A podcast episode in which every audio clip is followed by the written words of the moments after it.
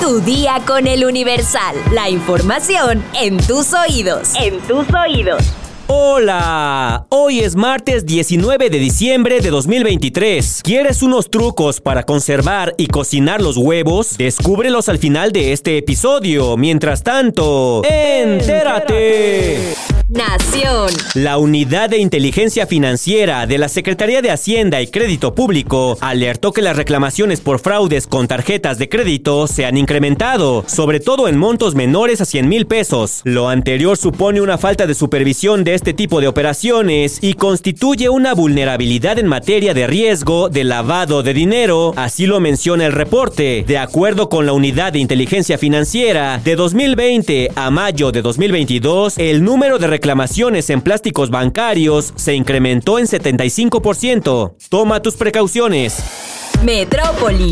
Tras confirmar que se detectó el primer caso de COVID-19 con la subvariante Pirola en la capital, Olivia López Arellano, secretaria de Salud de la Ciudad de México, señaló que se trata de una subvariante más de Omicron, caracterizada por tener una mayor transmisibilidad, por lo que se prevé que en las próximas semanas sea la dominante, aunque aseguró esto no significa que la población deba alarmarse. En entrevista con el Universal, la secretaria precisó que como se ha visto con otras subvariantes dominantes, estas comienzan en Europa y posteriormente migran a Estados Unidos, sustituyendo a otras subvariantes del virus que causan el COVID-19. Explicó que el cuadro clínico que se produce es hasta ahora muy semejante a los anteriores, es decir, no grave. Lo que sí se identifica es que es un poco más transmisible y tiene más capacidad de sortear la posibilidad de nuestra respuesta inmunitaria. Asimismo, López Arellano enfatizó que esto no amerita una alerta de salud para la población. Sin embargo, subrayó que por la temporada invernal, el autocuidado, la implementación de medidas preventivas y de protección, así como la vacunación, son factores fundamentales para prevenir el contagio.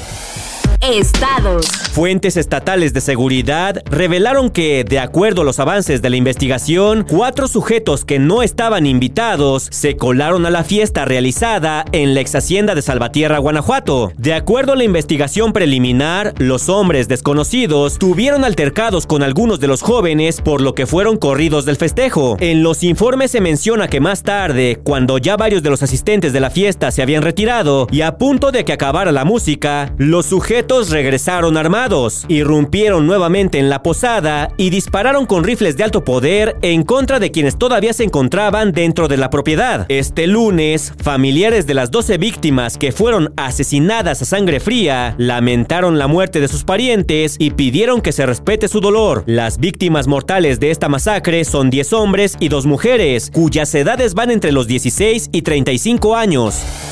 Mundo. El presidente de Argentina, Javier Milei, quitará la ayuda social a quienes bloqueen rutas en protestas en Argentina. El que corta no cobra, dijo la ministra de Capital Humano, Sandra Petovelo, en un anuncio difundido por las redes sociales oficiales.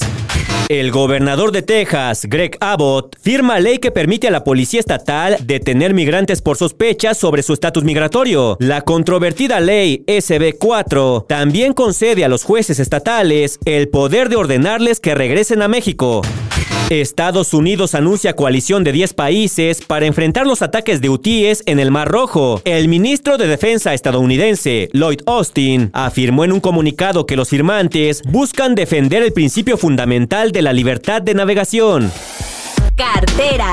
Pemex se convierte en la petrolera más endeudada tras la renovación de dos líneas de crédito. Petróleos Mexicanos informó este lunes que renovó dos líneas de crédito por un monto total de 8.300 millones de dólares. La empresa informó en la Bolsa Mexicana de Valores que el pasado 5 de diciembre, en coordinación con la Secretaría de Hacienda y Crédito Público, Pemex concluyó el proceso de renovación de sus líneas de créditos indicadas y de su filial PMI Trending DAC. Pemex es ahora la petrolera más endeudada, con un monto financiero por pagar superior a los 105 mil millones de dólares. Espectáculos. Después de varios días de juicio, el actor de Marvel, Jonathan Mayors, fue encontrado culpable de los cargos de agresión imprudente en tercer grado y acoso en contra de su expareja, Grace Javari. La tarde de este lunes y tras cuatro horas de deliberación, el jurado de la Corte de Nueva York encontró pruebas suficientes para condenar a Mayors. Sin embargo, será hasta el próximo 6 de febrero cuando reciba su sentencia. Fue en marzo de este año cuando el intérprete de Kang, el conquistador, fue detenido en su departamento y acusado de presunta violencia doméstica, después de que él mismo se comunicara al 911 para reportar que había encontrado a Jabari inconsciente y dentro de su domicilio. Sin embargo, el caso dio un giro cuando los servicios de emergencia encontraron lesiones en la chica que presuntamente habrían sido hechas por el actor. Aunque en su momento Jonathan fue puesto en libertad bajo palabra, esta situación afectó seriamente su carrera, en el que había sido su mejor año laboralmente hablando, pues su empresa de publicidad, Lead Company, así como su agencia de representación lo despidieron, además de que Disney decidió cancelar el estreno de la cinta Magazine Dreams que él protagonizaba.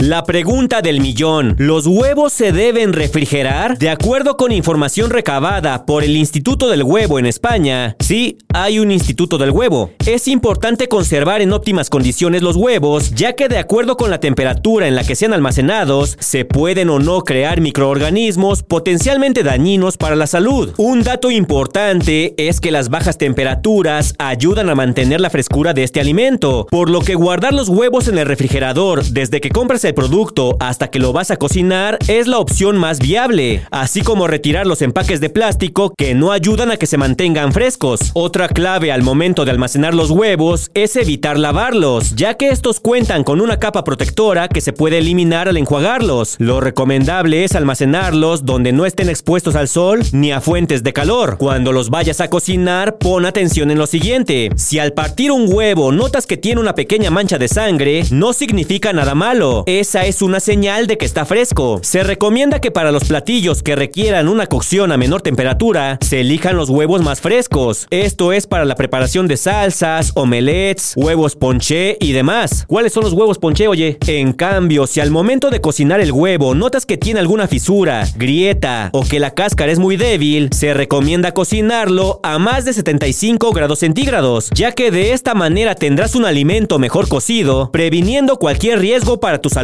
si quieres más información, consulta nuestra sección menú en eluniversal.com.mx. Vamos a leer unos cuantos comentarios, mi sección favorita. Ketso nos dice, tanto que AMLO criticó a Felipe Calderón y terminó siendo peor, más muertos, más violencia y dar permiso que droga y armas entren a México. Lo peor es que Claudia quiere continuar así. Carla nos dice, la neta el bacalao solo es consumido en el sur, acá en el norte es pierna o pavito. Sara Magali Rojas nos dice, en lo personal a mí sí me gusta el bacalao. Ivy Rosas nos comenta, ya di quién eres. Saludos desde Hidalgo. Eduardo Vélez nos comenta, qué buen podcast. Un saludo a todo el equipo. ¿Puedes felicitar por favor a mi esposa Maya por nuestros gemelos? Gracias, Mr. X. Pues muchas felicidades a los dos. Espero que los dos bebés traigan una super torta bajo el brazo. Jig Vallardo nos comenta, Fuchi Guacalao. Felices fiestas, abrazos. Maggie Díaz del Castillo nos dice, siempre me salto este noticiero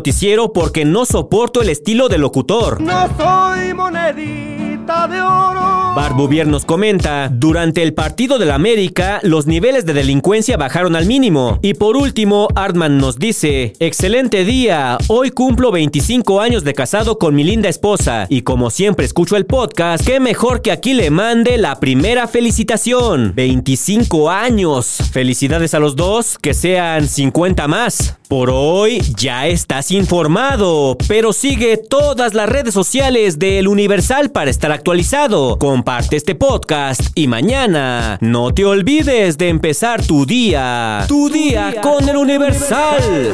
Tu día con El Universal. La información en tus oídos. En tus oídos. Si no me quieres ni modo